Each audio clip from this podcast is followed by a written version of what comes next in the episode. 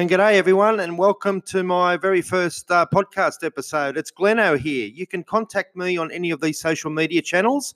On Twitter, it's Gleno with underscore, and Instagram, it's uh, Gleno with the number three in the middle between the L and the O. And Facebook, it's Gleno's Photography. You can also email me at glenanderson71 at hotmail.com. Well, this is all new to me. Um, the reason why I decided to start a, a podcast channel is basically um, I've only been listening to podcasts for the last two or three months. Since I was down in Sydney for Vivid, I had a bit, bit of time on my hands down there.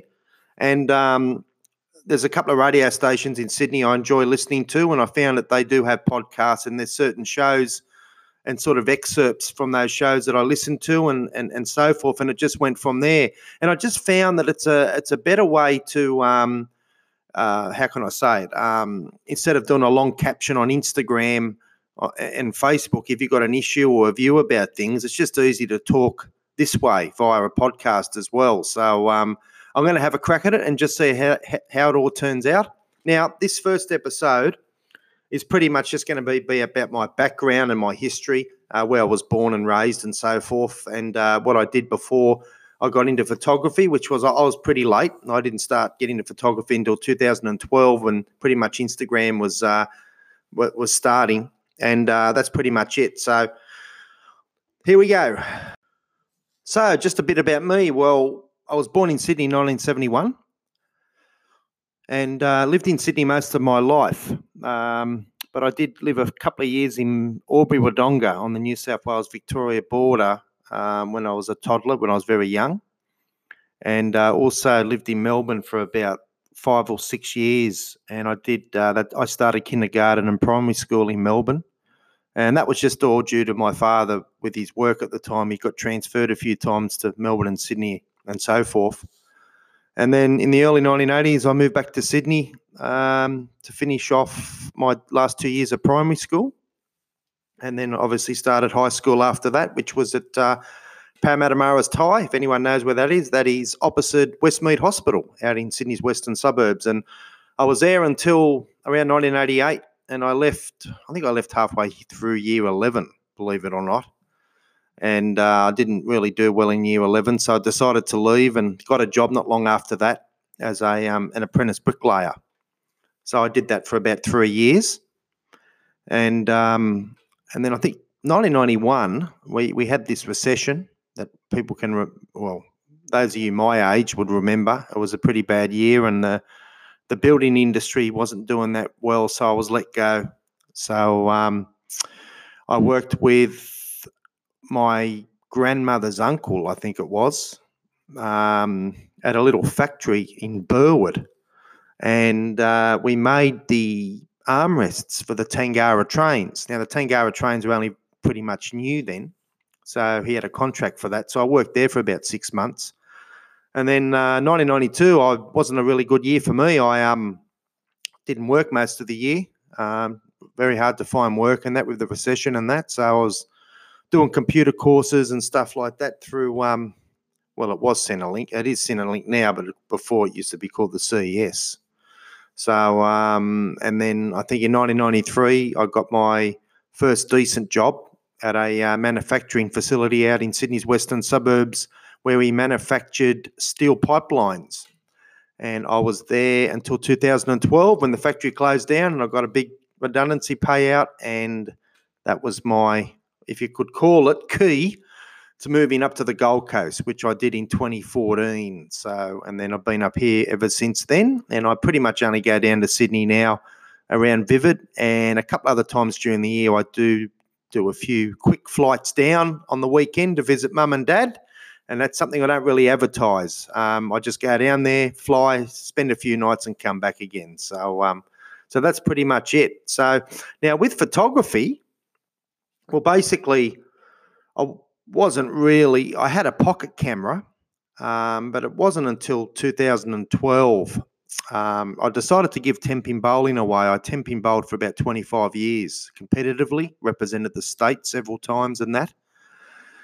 And I decided I had enough of that. And uh, that was when Instagram was sort of really all the rage. And um, I downloaded the app and uh, I thought this is pretty cool. and uh, followed a few photographers, and um, that inspired me to pretty much get a better camera and uh, start taking photos. Uh, from memory, I think when Instagram first came out, I think you had to use the Instagram camera to take photos and upload. I don't think you could upload from the camera roll, but feel free to let me know if I'm wrong. And it wasn't until several updates later when um, you could actually upload from the camera roll. And that's when the photographers sort of started to come on board and show their work and so forth. So uh, that's how it sort of all begun.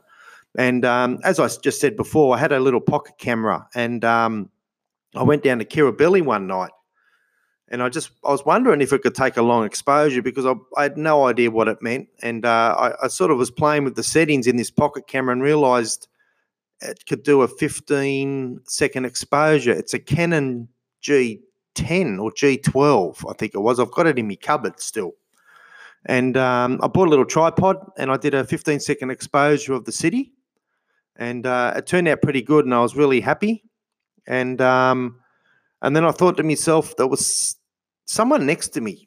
I think it was Chris Parry, but I'm not 100% sure.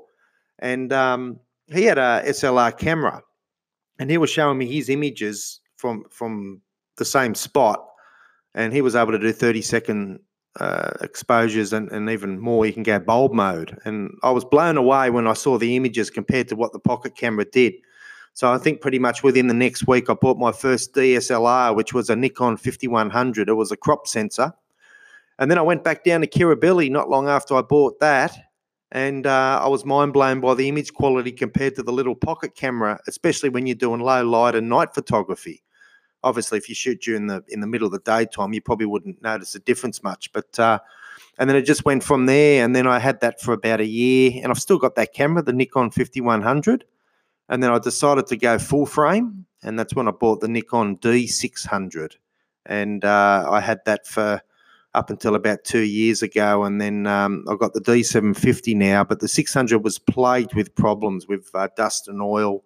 They had an issue with the shutter on it, and it was it wasn't really good. So, uh, and I also shot with Canon, uh, but that's uh, that's for another episode when I'll discuss about uh, safety uh, when taking photos and that, and then I'll explain to you how I, I lost my Cameron, my Canon camera. Not lost it, but it got drenched and I couldn't fix it. So, um, so that's pretty much uh, how I got into photography and Instagram and so forth. Okay, so who's been to an Instameet before? I'm pretty sure most photographers have, or at least been to one. I've been to several. I remember my very first one in January 2013. As I said in my last segment, uh, the one that Lauren hosted up in Brisbane, and it was awesome. Um, Igers Gold Coast do a fantastic job up here. Um, Katie and Tanya, Ryan Fowler, Larissa, David Bostock, um, they run Igers Gold Coast, and uh, they have regular meets, probably on average once every six weeks or maybe a bit longer. And they also feature, you know, photographers as well. I haven't been to all their meets, obviously. I've, I've been to some of them. It just depends on time and if I'm working or not, but they do a fantastic job. Now, Igers Gold Coast have been around for a fair while now. Um, but I think before Igers Gold Coast uh, started, Lauren Bath used to have a page called Instameet Gold Coast, if anyone can remember that. Um, I think it started back in 2012, early 2012 from memory. And uh, Lauren used to hold meets here on the Gold Coast and Brisbane um, while she was still working as a as a chef before she went full time influencing. Uh, she she had time to do meets and it was really good, and uh, it's a great way for people to pretty much meet up and um, have a yarn, talk about photography or anything in general. It's pretty good. Um, in Sydney, Igers Sydney, you've got there. They've been around for a long time. I think Paula and Grand Jules runs that page with several other people. I've been to some of their meets over the years before I moved up to the Gold Coast. They do a great job as well. Um, and there's also a, there used to be a, there was two guys, Rob Potter and Ben Futrell. They ran a Facebook page called the Photo Walk Guys, and they did regular meets as well, uh, probably once every couple of months and I attended some of them, but they had big turnouts. They had like 50 to 100 people. I remember the one at Bronte. Um, it was a really good sky too, and there was just so many photographers there. But it was great atmosphere, and we go and have uh, coffee or breakfast afterwards for those that were keen. And I also went to one of their meets at Mrs. Macquarie's chair, and they had one at Bradley's Head as well.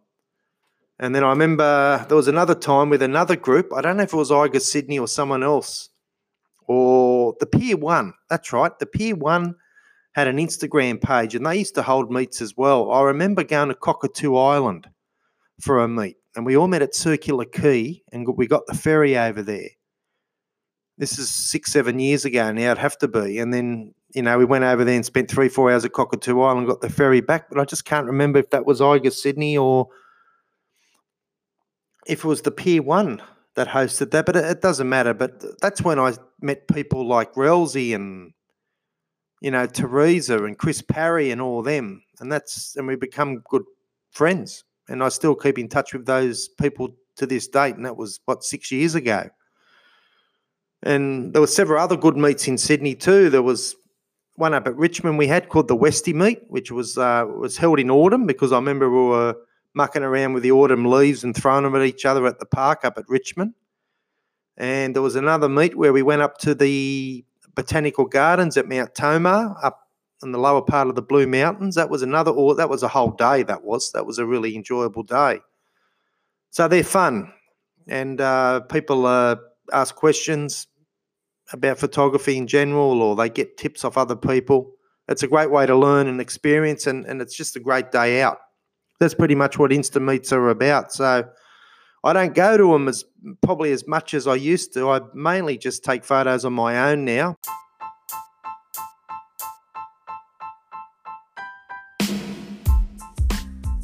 Okay, that wraps up my first ever podcast. I hope you enjoyed it. It's just a brief description about me and, and my background.